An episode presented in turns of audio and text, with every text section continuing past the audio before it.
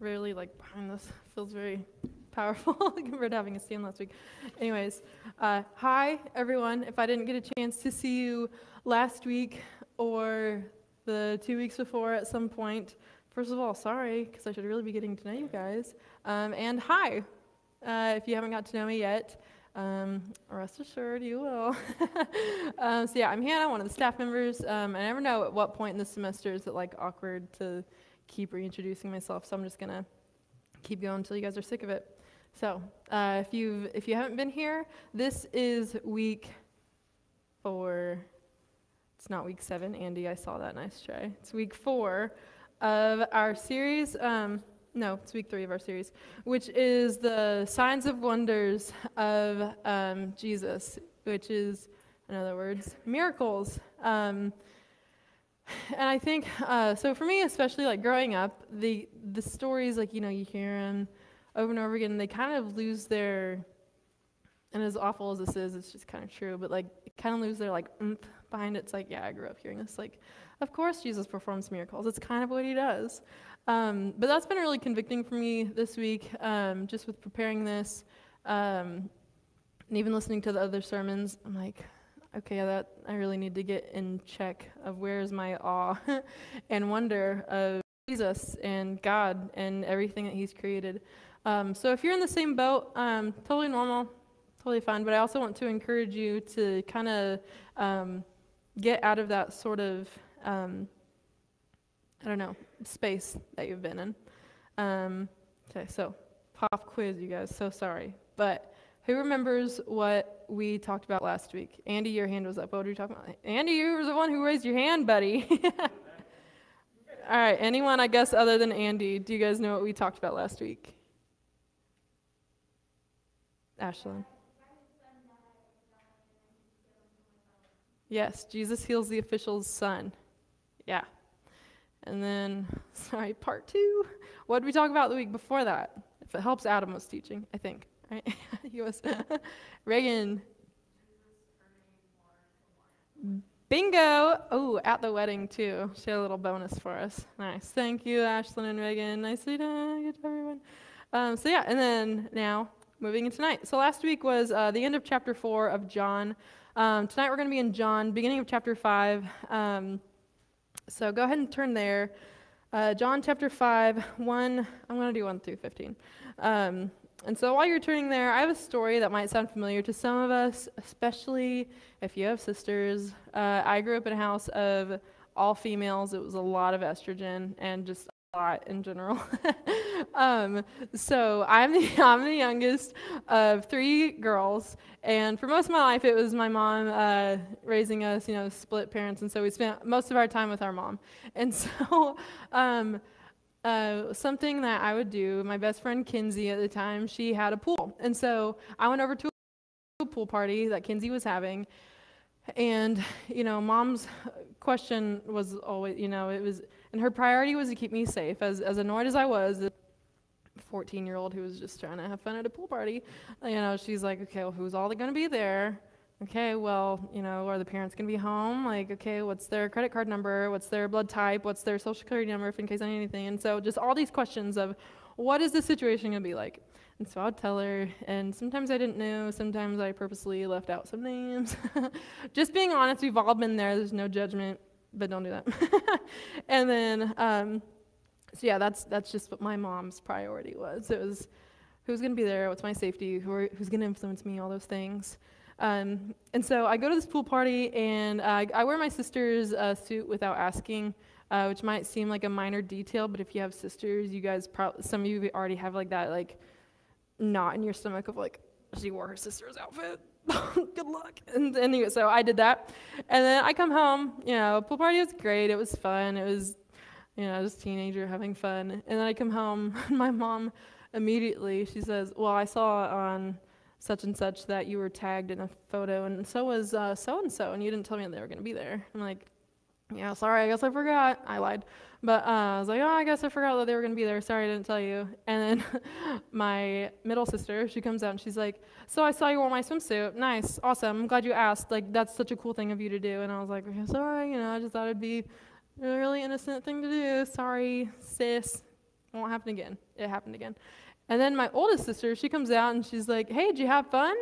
And I'm like, Thank you for asking. Yes, I did. It was a nice time. Thank you, Brooke. That was so kind of you to care about like your baby sister's experience at this pool party. And that's like a dumb true story.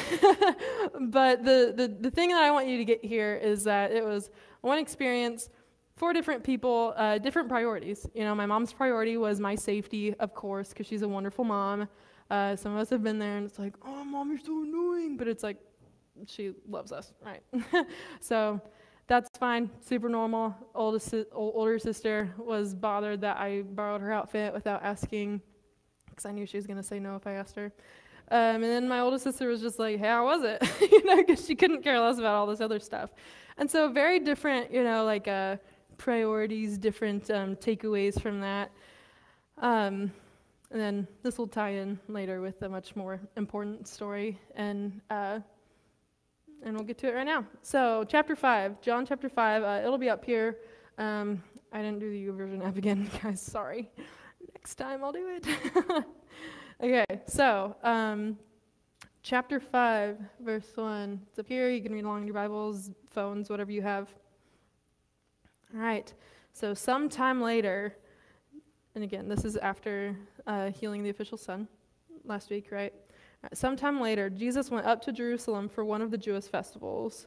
Now there is in Jerusalem near the sheep gate a pool, which in Aramaic is called Bethesda, and which is surrounded by five color covered colonnades, which in, in other words, is kind of like big porches where people would uh, sit, relax. Uh, we'll get to that in a second. So five, and I mean this place is huge. It's like ginormous. This giant pool um, giant porches, like covering it. So think of that. Uh, and here on this great pool, this great, uh, all these porches, there was a great number of disabled people, and they used to lie there the blind, the lame, the paralyzed, all of it. And one who was there had been an invalid for 38 years. 38 years. Good chance that that's vast majority of his life 38 years. When Jesus saw him lying there and learned that he had been in this condition for a long time, he asked him, Do you want to get well? It's kind of a funny question. Sir, the invalid replied, I have no one to help me into the pool when the water is stirred. While I am trying to get in, someone else goes down ahead of me. And so, another thing, this pool was kind of known for healing. Uh, like every time that the pool was stirred, and there's a lot of different opinions on what caused it. Could have been from the Lord, could have been from other things, but like healing, th- this place is known for healing. While I am trying to get in, someone else goes down ahead of me. Then Jesus said to him, Get up, pick up your mat, and walk.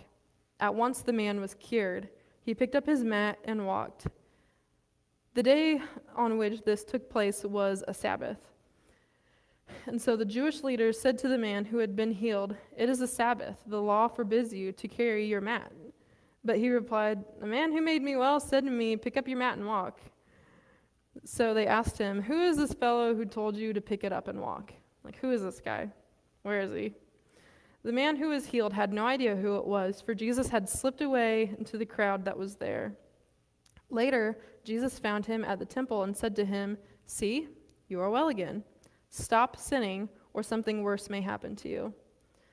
The man went away and told the Jewish leaders that it was Jesus who had made him well.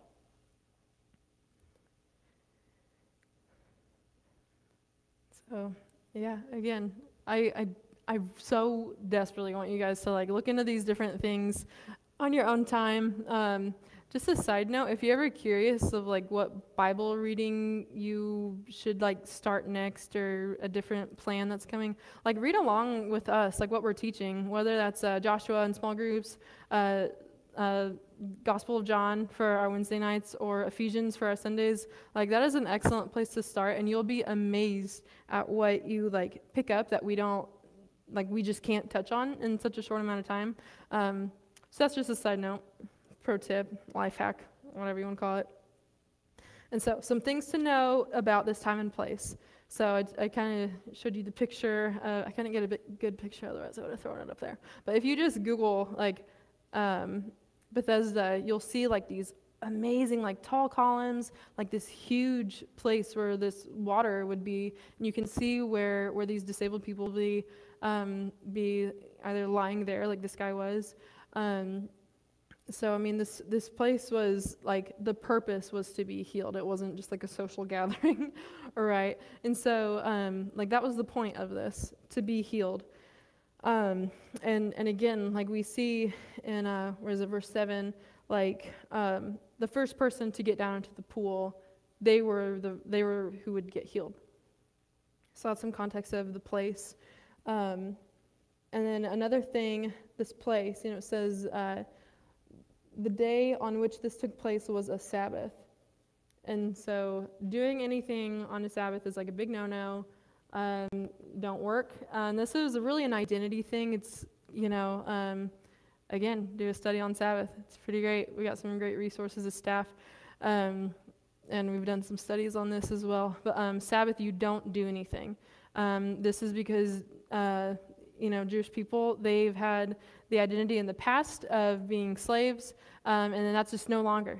You don't have to work anymore. You, you one day a week, like just don't work. You don't have to, so don't. you know, take some time to rest, recoup. Um, so that's what the Sabbath was, and it's it's a command. Like, don't do anything on the Sabbath. Like you need to rest. Like you need to remember your identity isn't in just work. And so again, it's just a reminder for, of, of identity for Jewish people, um, but they're more than just their work. So there's a time and place set up for us. Um, and now we're going to talk about the people in this passage. We have the man who was healed, right? We have Jesus, of course. And we have the Jewish officials. Um, and we'll see that by the end of all this, that they're going to have three very different priorities, you know, similar to the dumb story I shared at the beginning of this. But we'll see how there's kind of just always a, we all have different perspective, different life experiences. Um, yeah, we'll just see how that goes. so, the man who is healed, that's who we're going to talk about first. Um, again, he has been in this condition for 38 years. Like, I don't know, that's just, I, I'm not going to go there. But for 38 years, he has been coming to this pool to be healed. Uh, we don't know the exact condition, how it came about. Um, there, there are some opinions that he uh, might have done something to get himself into the situation. Um, and later we see that whenever Jesus says, um, be healed and don't sin anymore, or else something worse is going to happen to you. Um, so there is evidence for that. Um, uh, this guy, you know, he, he has been here for 38 years. I can't, I can't like say it enough, just 38 years, you know, time and time again. And I don't know if you guys have ever been like a part of a, sorry, this thing's driving me nuts, part of like a raffle to where like, um, you really want the prize and then like everyone else's name gets called before yours or like maybe you're like me and you're like always last to be picked for kickball. It never bothered me because I was too competitive to let it bother me. so I'm like, watch, I'll show you. But maybe you're la- picked last to, for, for kickball. So imagine that, but like your health is at stake rather than just like a bunch of elementary like punks like just being punks. you know, this is his health. This is uh, his identity that's at stake. So we see that he's alone because there's no one around to carry him into this pool to be healed, right? So he has no one. He's watching everyone else um, get the good stuff before he is. And, and you'd think that being there for so long, someone would help him. But we see that they don't. Right? It's pretty heartbreaking. Yet, you know, we do see the hope that this, that this man has because he, he is still there. I'll be honest, I'd be gone after like a year two if I decided to stay that long. You know, but so so he really hasn't given up hope. He really hasn't.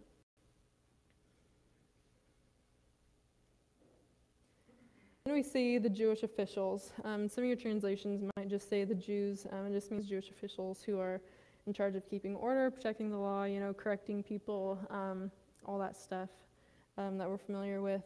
Um, there's a good chance that they've seen this man before. I mean, you know, they're local. um, they've probably seen this man before.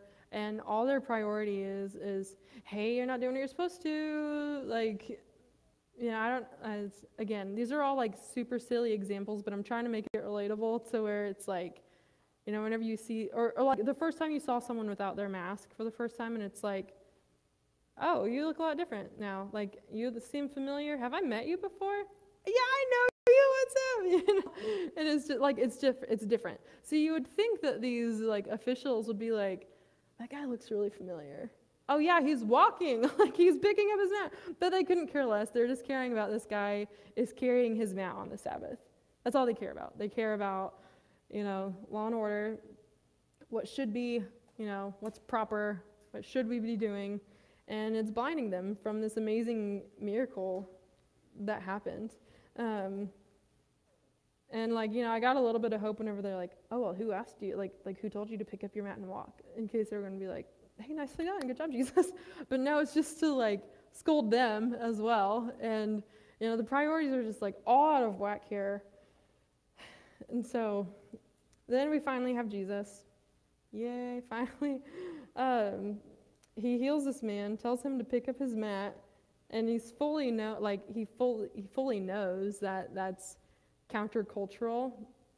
Um, again, I said it last week. Uh, Jesus has this amazing way of just like totally wrecking things in like the best way because it's like he has the right priority, right? Like he's healing this man, and he knows that there isn't supposed to be work on the Sabbath, which makes me wonder: is it really work? and so and, and something i'd like to point out also about like like this mat thing you know think think of like uh, maybe like a camping mattress or like just a really thin like like a mattress and not like a full on bed or anything right? Just like a mattress a, a mat whatever. Um, whenever you like sleep at a place that is like literally the most um, like vulnerable state you can be in while being alive. Like where you sleep matters is what i'm saying and so, like, you have to be like really careful. Like, I remember growing up, I wouldn't stay the night at some at, at certain people's houses because I was like, I don't know, I don't trust you, and that was totally fine, you know, because I just didn't want to sleep there. Because like even as a kid, I knew like, eh, that's not. So this guy is like vulnerable. He's been sleeping this whole time, and that's been part of his identity, right? Back to that identity, back to these priorities. And so his identity is like being totally removed. Like he doesn't have to stay at this pool anymore. He doesn't have to lay on these porches struggling to be the first one in the water. Chances are, I mean, I know I would, being one to beg to be healed. Because again, we talked about how desperate we can be, like last week, right? To do something for yourself or someone that you care about. Yeah, this guy wants to be healed. of course he does. And so everything just like totally shifted in just an instant. And I think it's so amazing that he did it. You know, he, he took that faith and he did take up his mat and walk. Like what what amazing faith is that that he's trusting Jesus. He see like he he's he just sees this guy and he says, "Pick up your mat. You're healed." He says, "Okay." You know, he's ready. He's ready to go. He's ready to be healed. And so this guy is being transformed, like his entire identity but even though Jesus heals this man physically, he also knows that there's something deeper. And so after, you know, Jesus slips away and he comes back, um, he found him at the temple and said to him, See, you are well again. Stop sinning, or something worse may happen to you. So, like, even, even though there is this amazing physical healing, which is something that we can totally strive for, that I, I pray a good chunk of the time. I pray it for myself. I pray it for family. I pray it for you guys. You know, I pray for physical healing. You know, it's, it's in our prayer requests often. Um, you know, pray for so and so because they they're sick with such and such. You know, we do that all the time. Um, and it ends up becoming noise. But again, I don't want us to just lose that awe and wonder that it's still possible today. All right, because it is. I felt like a little bit of soapbox. Sorry. But it's true. He can heal today, and He does heal today. But even more than this physical transformation, He's concerned about his heart. Jesus is trying to get right down to the heart issue, and He says, Stop sinning so that something worse may not happen to you. And again, I read that and I think two different things, and from what I've read, it's, it could mean two different things. So that something worse may not happen to you. That could be another physical ailment, uh, something physical happening to him, or something worse that may happen to you. It's like, dude, your soul's at stake. that is worse than you being crippled for the rest of your life. You know, and so Jesus has the priorities here, but you also see how Jesus cares about both, right?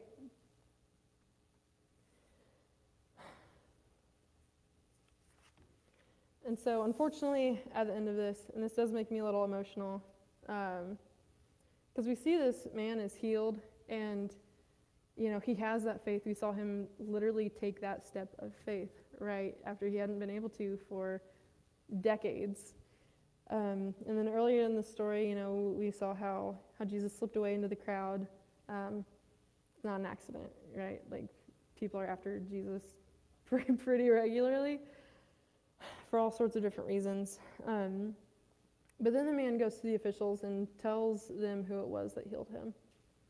Um, and that leads into another story that we're not going to get to tonight. Um, but Jesus is basically defending himself um, about working on the Sabbath and, you know, talking to these Jewish leaders. And I, I really encourage you, like tonight, whenever you go home, or tomorrow, first thing, whenever you wake up, um, like, re- like keep reading. Keep reading about this. Um, and, and see what happens. Um, I mean, there's just, there's just so much packed in here. um, and again, unfortunately, this isn't the last time that we see um, Jesus being completely perfect, completely innocent, and him being turned over um, to the officials, which again makes me like physically like uneasy. Like, it's it's not okay. it's not right. Um, people denying Jesus. Um, and I think part of the reason why it makes me like, like honestly a little nauseous is because I know I, I do that at times, for being honest, right? And, and so that leads me in, um, into the next spot. These, these aren't the questions that will be in your um, small group, uh, in your connection groups, but we'll go ahead and go to the next questions. Um, and I want you to keep asking these. So I want everyone to like take your phone out and take a picture of this. Like, go ahead, go ahead, take your phone out. Take a picture of this. Um, and the reason I want you to is because what might be these, I don't know if you guys can see, whatever might be the answer to these tonight, um, the answer very well might change later. Um, you know, honestly, my answer to things changes as like I eat more and I'm not as hungry, or if I like get more sleep. Like the day after, like my answers vary depending on how my heart is. Uh, my answers vary. So I want you to keep coming back to this, whether you like favorite it in your phone, like text it to yourself, whatever, uh, whatever makes sense to you. Um, and again, these aren't going to be in connection groups. So this is very, very much private, very much self-reflective. Um, the first one is, do I care about people down to their core? uh, which, you know, the way Jesus cares, right? Down to their core.